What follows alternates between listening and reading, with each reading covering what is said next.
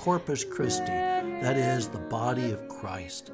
Christians believe, Catholics specifically, the Orthodox, that the, the Christ is present uh, completely in the sacrament of the Eucharist, a body and soul, uh, divinity, human nature, all somehow present in this sacrament but not the Christ that lived 2,000 years ago.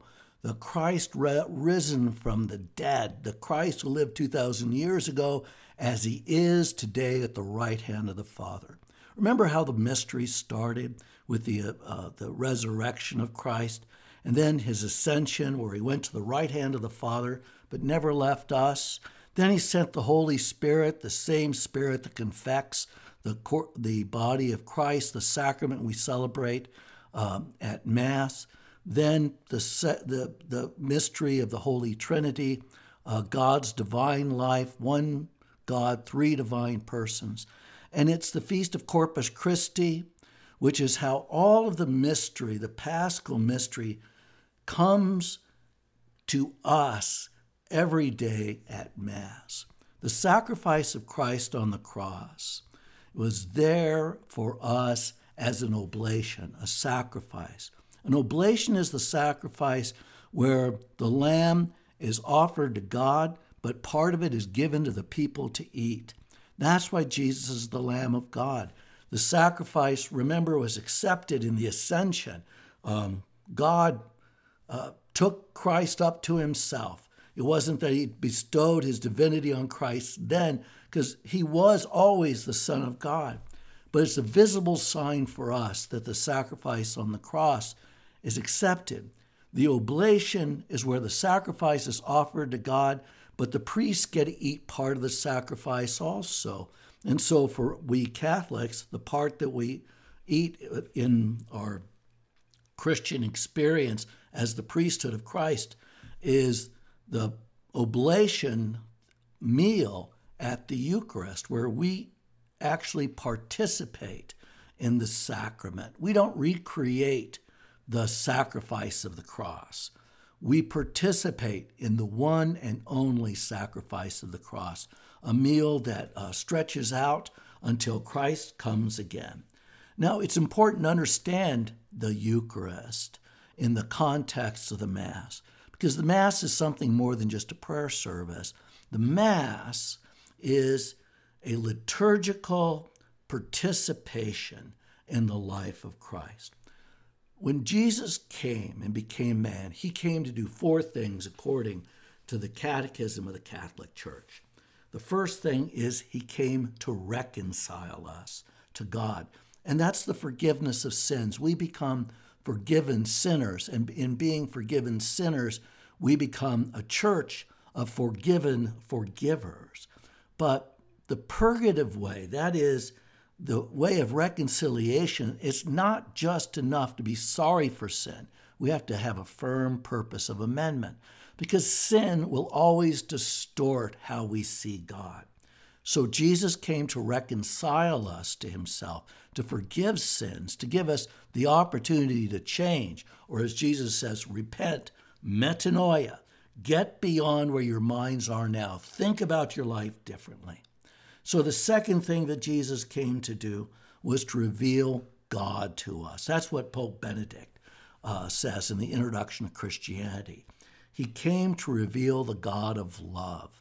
And so we have the uh, Feast of the Trinity, which is the God who is love, Father, Son, and Holy Spirit. We have the God who is love revealed in Christ crucified, in his trust in God the Father, in his forgiveness of his persecutors.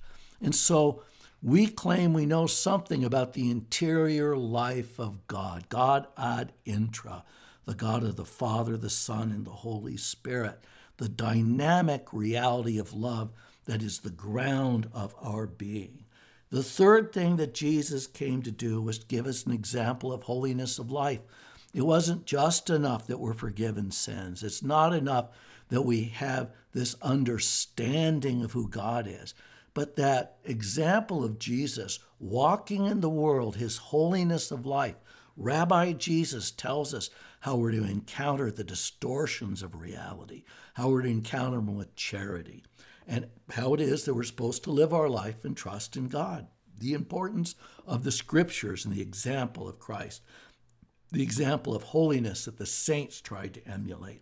It's really where the theological um, virtues of poverty, chastity, and obedience, that is, the evangelical virtues of poverty, chastity, and obedience, come from.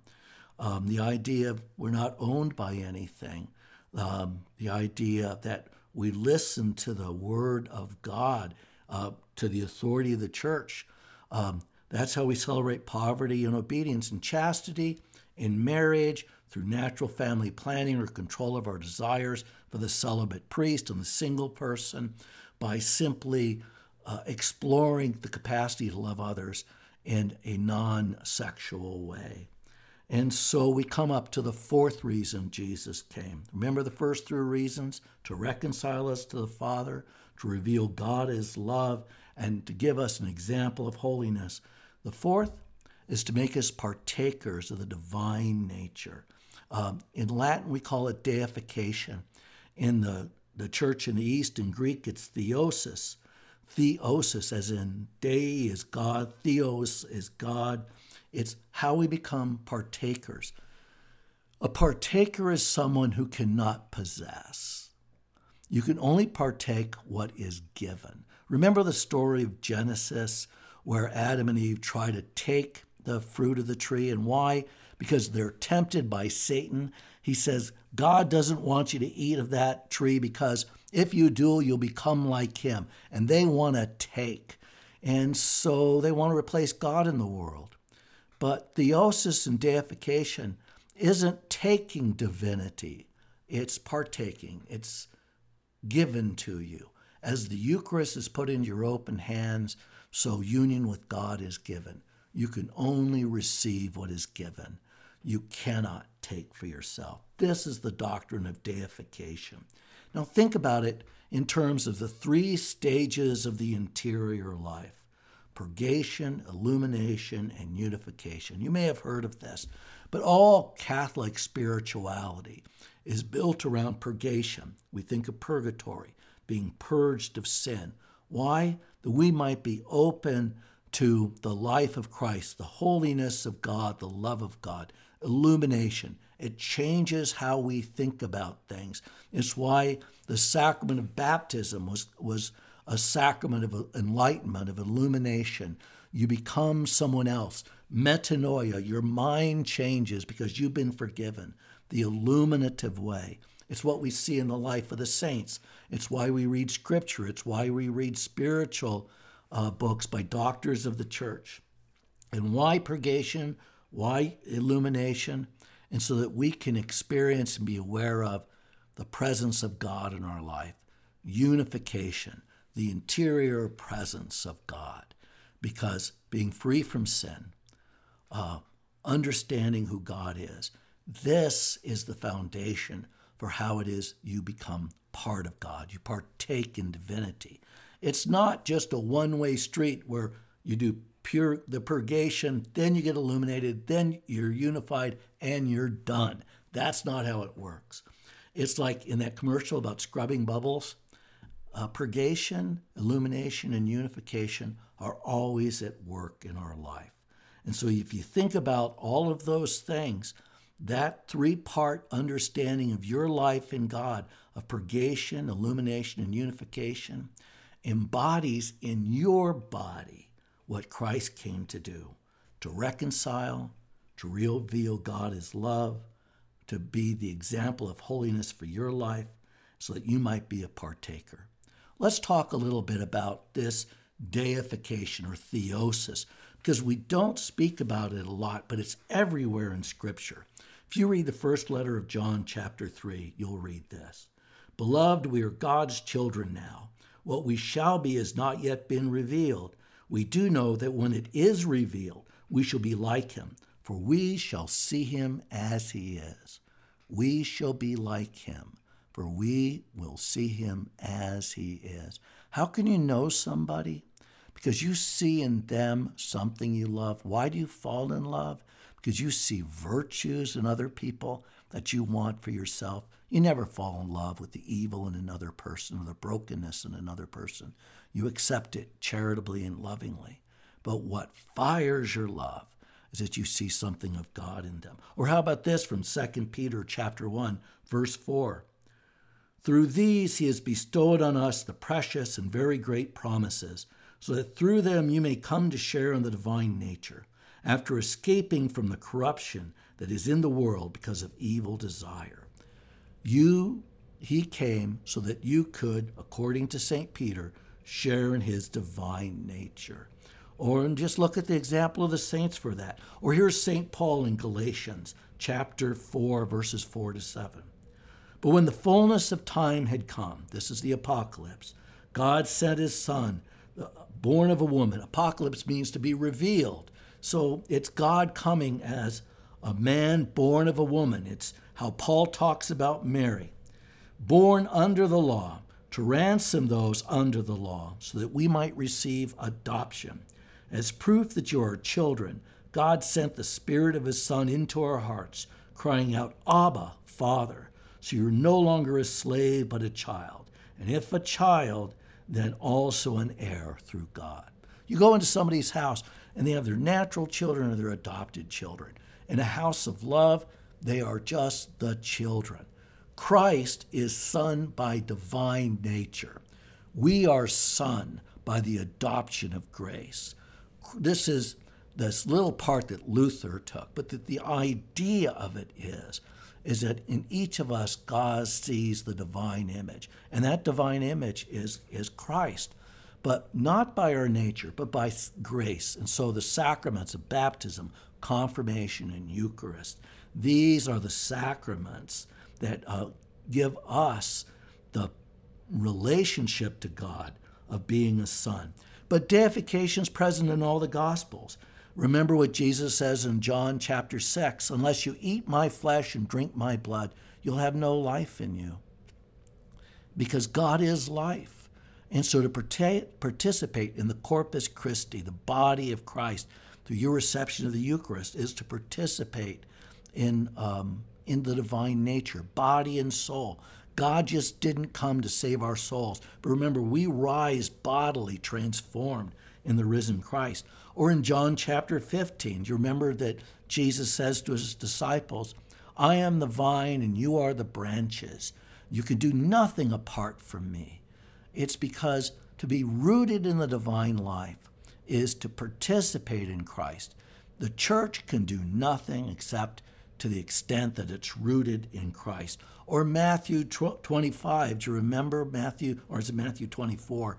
But it's the, he says, I was naked and you clothed me. I was thirsty and you gave me drink. I was hungry and you gave me food. I was in prison and you visited me. When did we see you naked or hungry or thirsty uh, or in prison, Lord, and visit you? He says, When you did this to the least of my brethren, you did it to me.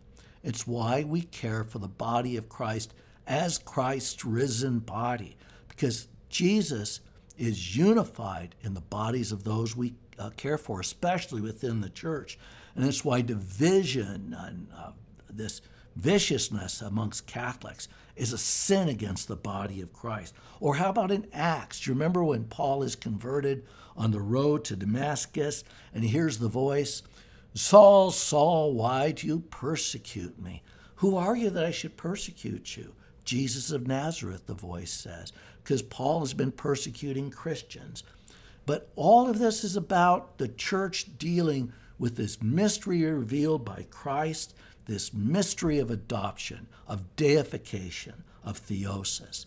And to walk with Christ in Scripture and in your life and to, to be illuminated by these mysteries of the Scriptures so that you see yourself as part of the story, reacting to the, to the Lord the way the disciples react to the Lord, experiencing the Lord the way the disciples experience Him, not just in sacrament, but in all the days of our life and in the midst of prayer, in our marriages, in our families, our workplace, our care for the poor.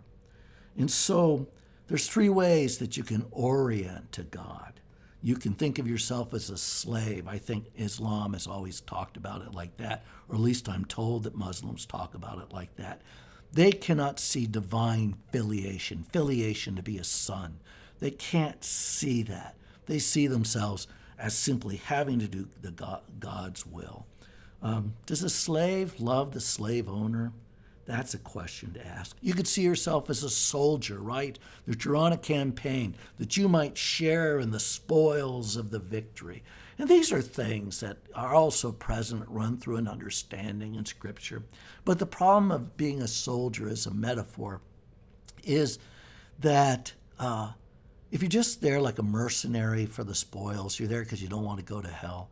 It's it's not a participation in God uh, it's always going to be a limited relationship. You know, when people say, I want to have a personal relationship with Jesus, I would say, not good enough. I want to be in communion with God.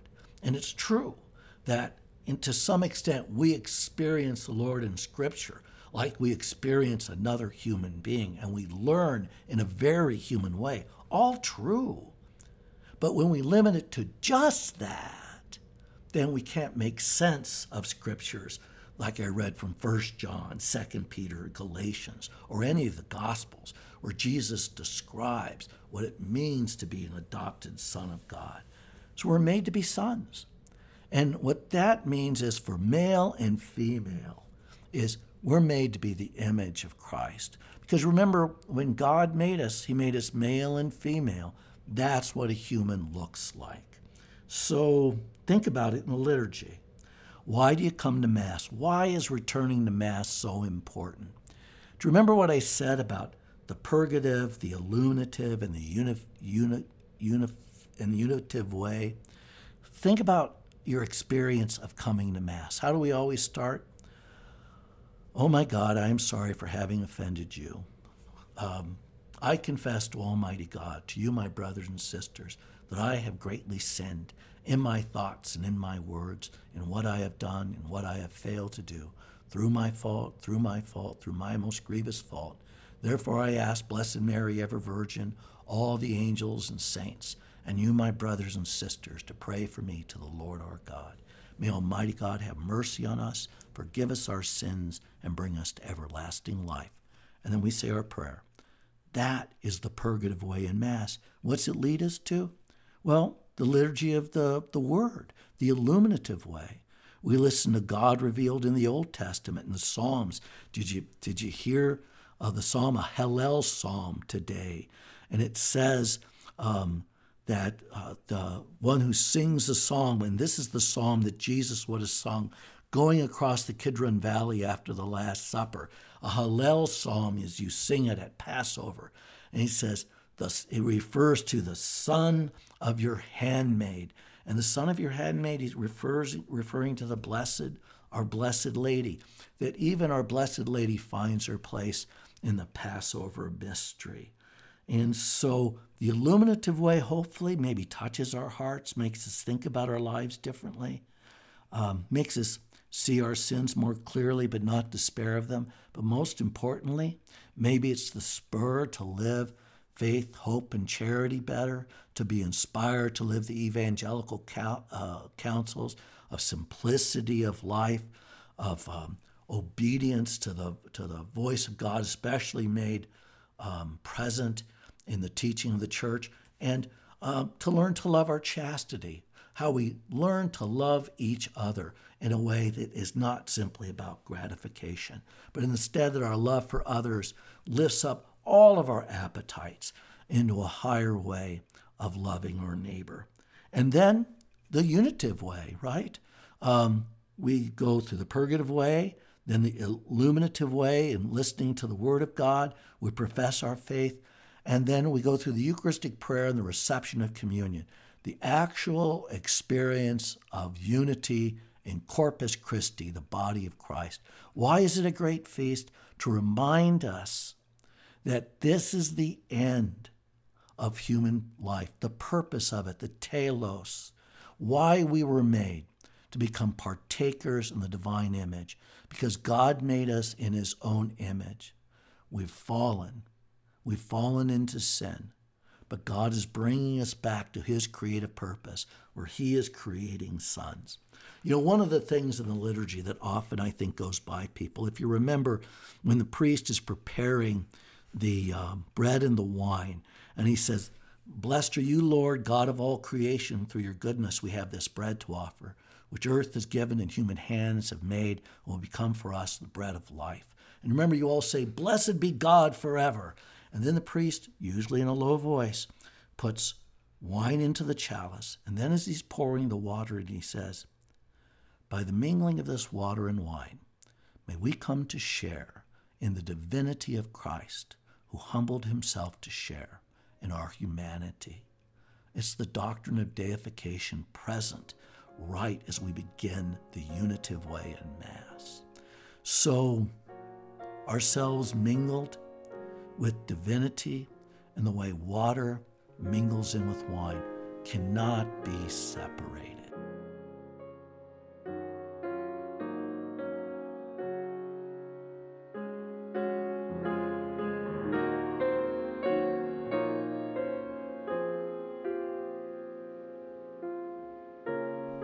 Thank you for listening to Oro Valley Catholic, and this has been Father John Arnold. And to think of the Mass as the way par excellence that we participate in the purgative, illuminative, and unitive way.